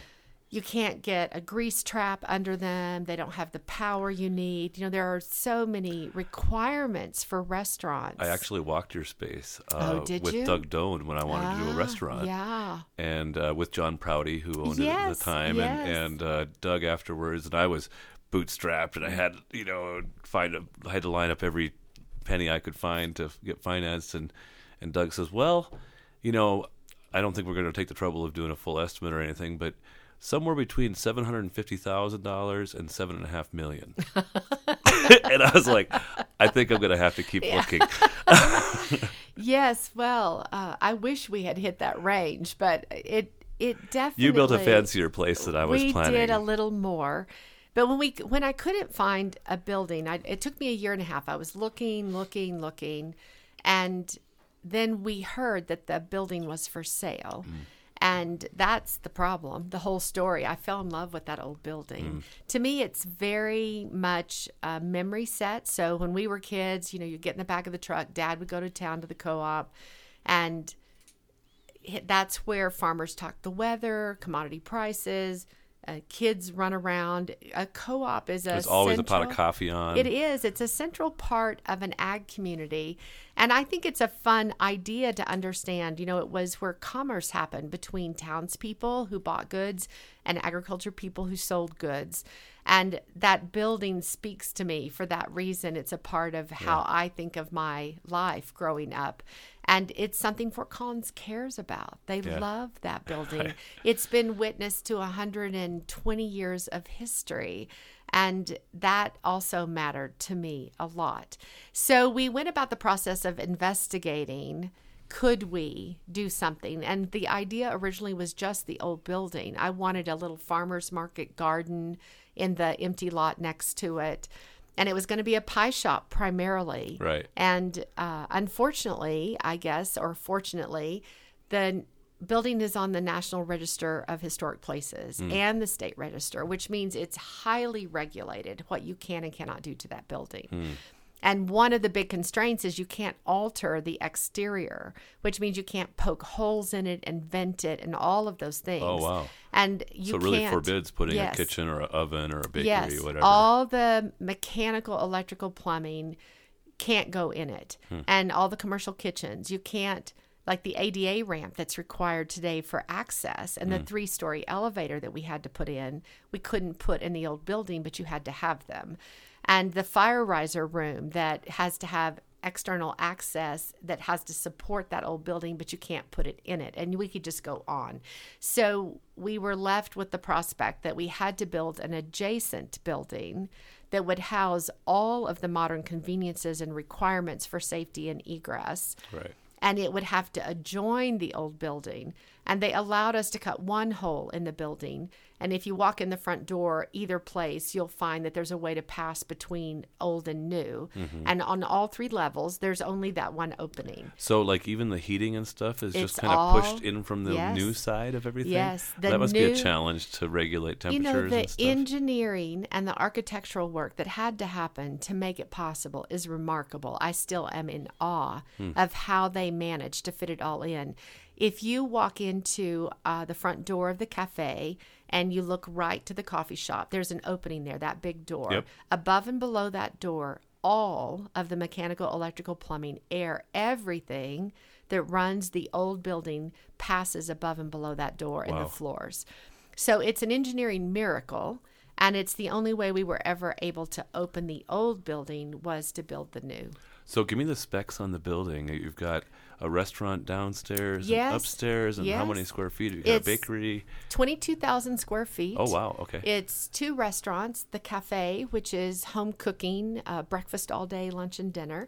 The Cache, which is nighttime only, a little more upscale casual, so steaks and tuna tartare and Lovely. sea scallops and So those good. fun things. And a Wine Spectator Award of Excellence every year we've been open, which I'm very proud of.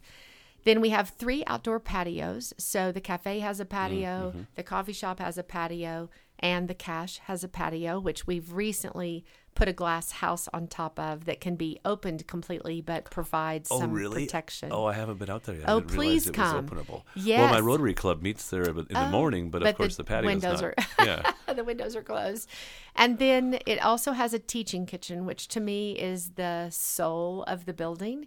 This idea that three generations, grandmother, daughter, granddaughter, make apple pie together, or a bridal shower, girlfriends, you know, celebrate together, or a bachelorette party, they make their own cocktail, or we had a family recently do a five course meal in Paris. It was the grandmother's birthday, and she wanted uh, something of big memory for her, Oh, a meal cool. in Paris. And we use it for nonprofit groups. We use it for teaching kitchen classes, public and private, team buildings, fun of all sorts. Uh, we have a bingo night. We have a book club. It's Love it. really a place where people can come together, learn, have fun, meet new people. I love it when I see them passing contact information back and forth because that's community building. yeah. That's people getting to appreciate each other. I have to say you've really caught traction. Like I feel like it was kind of a new thing and it was sometimes kind of quiet in there and stuff, maybe pre-COVID, but you guys were faithful throughout the uh, the pandemic kind of season and, and your your momentum just keeps growing and growing and the number of groups I see using it and people that are in there every time I go. I'm so glad you feel that way. I mean, obviously, it is very important. It's about 550 seats and 22,000 square feet. So if we don't Gotta have a lot of something, eaters. Yeah. if we don't mortgage have is too something going on, oh, there's no hope for us. And I am just thankful to be open still. Yeah. The last two and a half years have been really difficult on our employees, economically difficult and stressful with the public's response and the you know government intervention and the uncertainty of all of it Yeah. has been a very difficult time so i'm just thankful to be open Which job is harder, like the the CEO of this turnaround uh, medical technology company, or like pulling together this real estate project in a, a, a downstairs restaurant, an upstairs restaurant, a pie shop, and coffee shop, and You know, it's such a great question. Obviously, each of them have unique challenges. I do believe, and this is watching Jack too build his own business, and I've consulted for a lot of CEOs, first time CEOs building businesses. The challenge with small businesses is you don't have resources. So when you run a big company, you can assign projects, you can put a team on it, you can hire a consultant, you can get the world's expert. But when you have a small business, it's kind of you and the person in the mirror. and that is a unique challenge for survival, especially in the last two and a half years, when you couldn't have guests, you couldn't hire employees, you didn't know if you were open. It's very difficult to imagine what success looks like in that framework. And so we are very fortunate. We have a core group of employees that have been with us the entire time. yeah, And I'm so thankful for them. They're amazing. They're dedicated. Kate and they're, deserves uh, some props for taking care of us in the mornings. Yes, and it's they're exhausted. You know, they've carried the business the last two and a Yeah. half years on their shoulders, so Yeah. they're exhausted.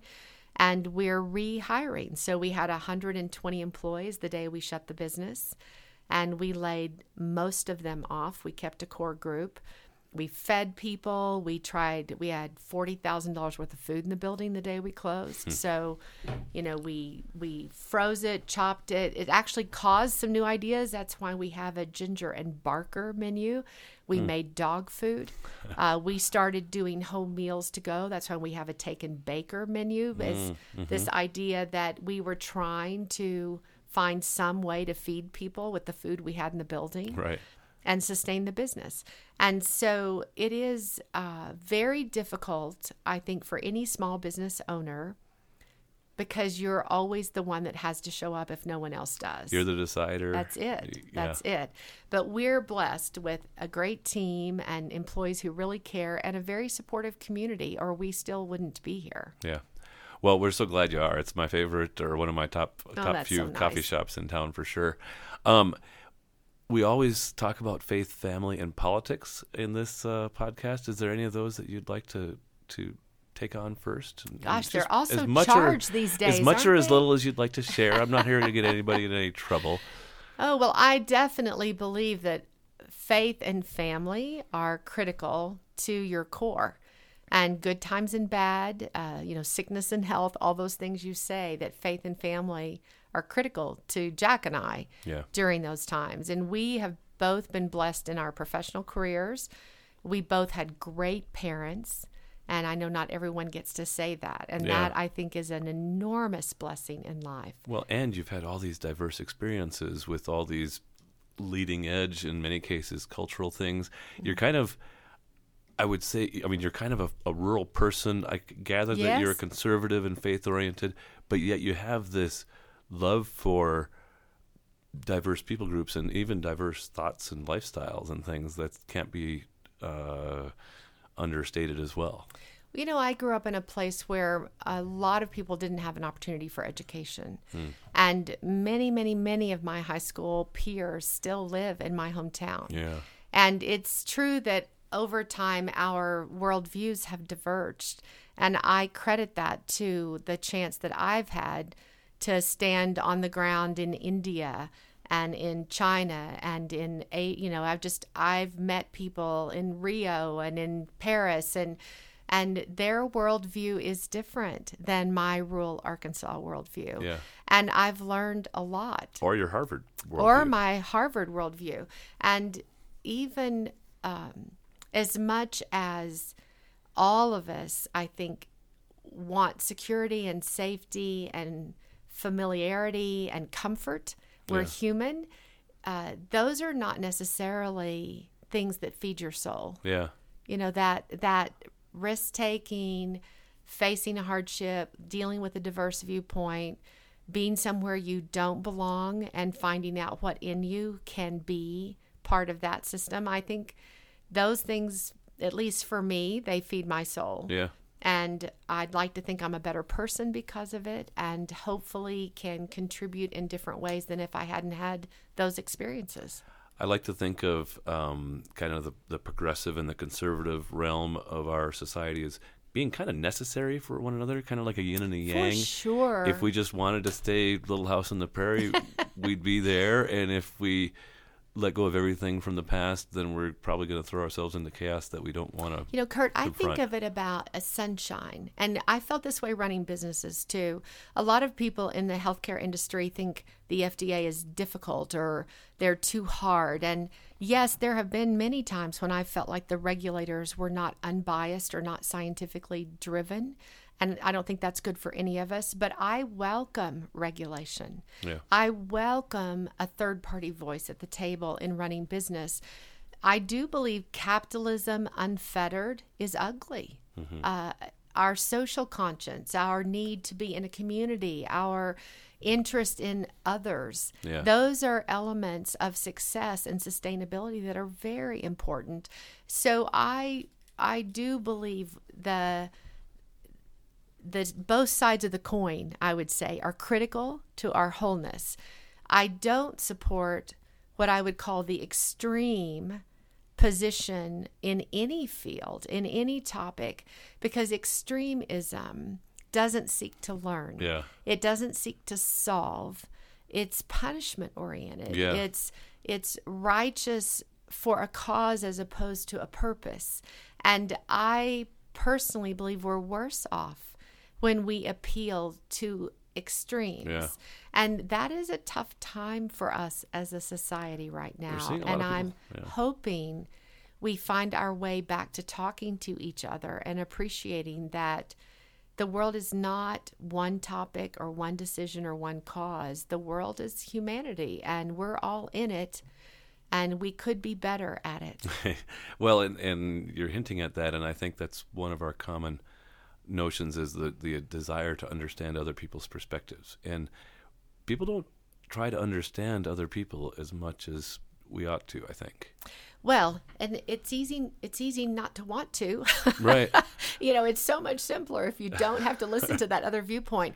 But I I mentioned that book coming apart and one of the things in it that really uh, I heard the guy speak who wrote it and he And said that? that Do you remember? Um, no, it'll take me a minute. Okay. I'll think of it.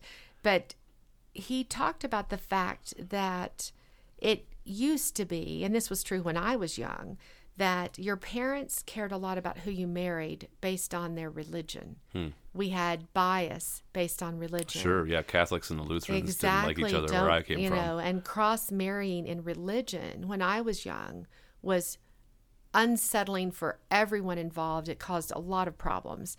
And today, his information suggests that the litmus test is what's your political affiliation. Interesting, yeah. And I'm agape and horrified that Right. that would be how we would draw lines. And uh, I'm hoping we as a society can get ourselves out of this corner we've painted ourselves in. Do you have any ideas for that? Like uh, aside from just listening to understand and all that kind of, is there things that you know, term limits? Is there uh, Oh. whatever? Yeah, you're talking about very little. Yes, I, I am an advocate for term limits. I think, you know, this country was built on people serving, uh, not people living Enriching as a form of employment. right. Uh, I think there could be some rational discussion about government servants then not being able to uh, make career decisions trading that service Yeah. afterwards. or becoming lobbyists later. Yes, I think there are some things we could do about campaign finance. I, you know, I do feel like uh, there are levers we could pull. Uh, redistricting is one of those hot button topics. Yeah. There's a lot of things that we've kind of done that make us more contentious. But in the spirit of it, in the humanity of it, there has to be a willingness Yeah. To get ourselves back to community discussions that I can respect your opinion and you can respect mine.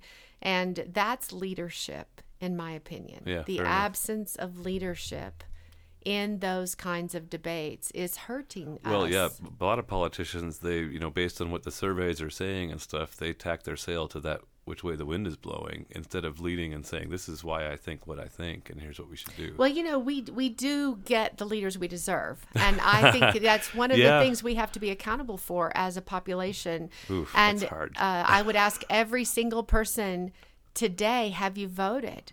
Because the primaries, very few people vote. Yeah. Very few.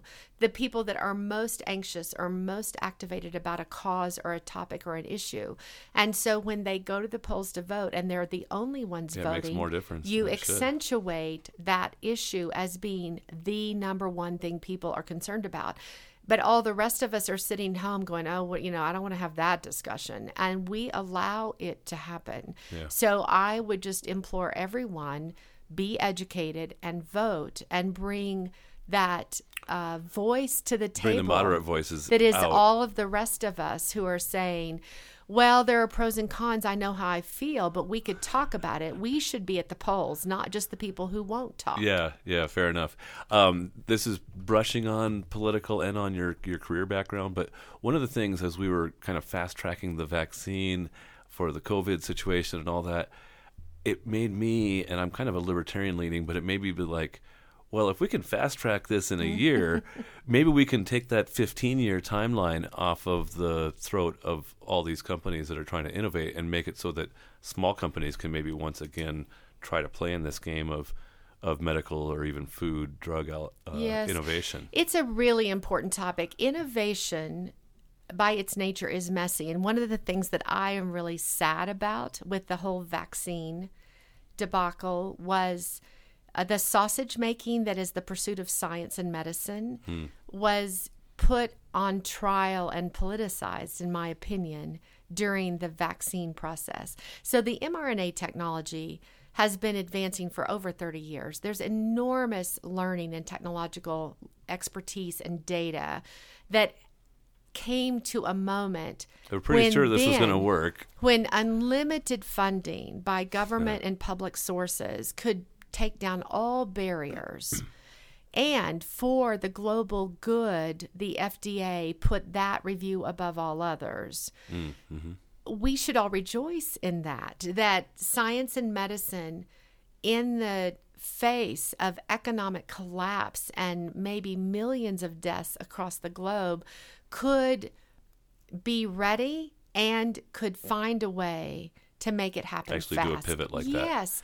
Uh, on the other hand, would you want every medicine that's in pursuit of objective clinical data to be at the top of the list well that's not possible it's it's not possible that every single medicine Sure. all the timelines get broken and the reviewers review it first we have to have a rational process. And the FDA is not perfect by a long shot but it does have peer review. It does have randomized and blinded trials. Yeah. it does have ethics and what's called inter- in, uh, investigational review boards IRBs that are third party reviewers. It has many checks and balances built Sure, into yeah. it. And as a public safety message you know I've always been an advocate that uh, just like you shouldn't buy your medicines on the internet if you don't know where they came from why would we want medicines in this country that haven't been reviewed by the body that we believe is our scientific advocate for safety and efficacy? And if we don't believe in that anymore, well, then let's fix the institution. Let's don't say we don't care about effect, uh, effectiveness or safety. We'll take anything from anybody, just do it fast. We all know we don't want that. We don't want to. Uh, we don't want our mother to take a medicine that no one knows what it does or where it came from. We don't want to give our children a medicine that we have no confidence in, and that, of course, is what happens when you go fast. It reduced our confidence. It made us suspicious of the methods and the means and the intent. And so, why would we want to accentuate a system that reduces our confidence in what we believe is a scientific method that helps us be better over time. And I don't want to see that happen because I spent my whole career in human health. Let's don't lose the scientific credibility and the clinical discipline that makes us able to have the most amazing technology in the world to live a longer and healthier life. So you wouldn't say that there's too big of a barrier that that's kind of whatever that timeline that 10 years kind of thing is Well, it's what it really takes, hard. kinda. It cost a fortune. It should Yeah. go better.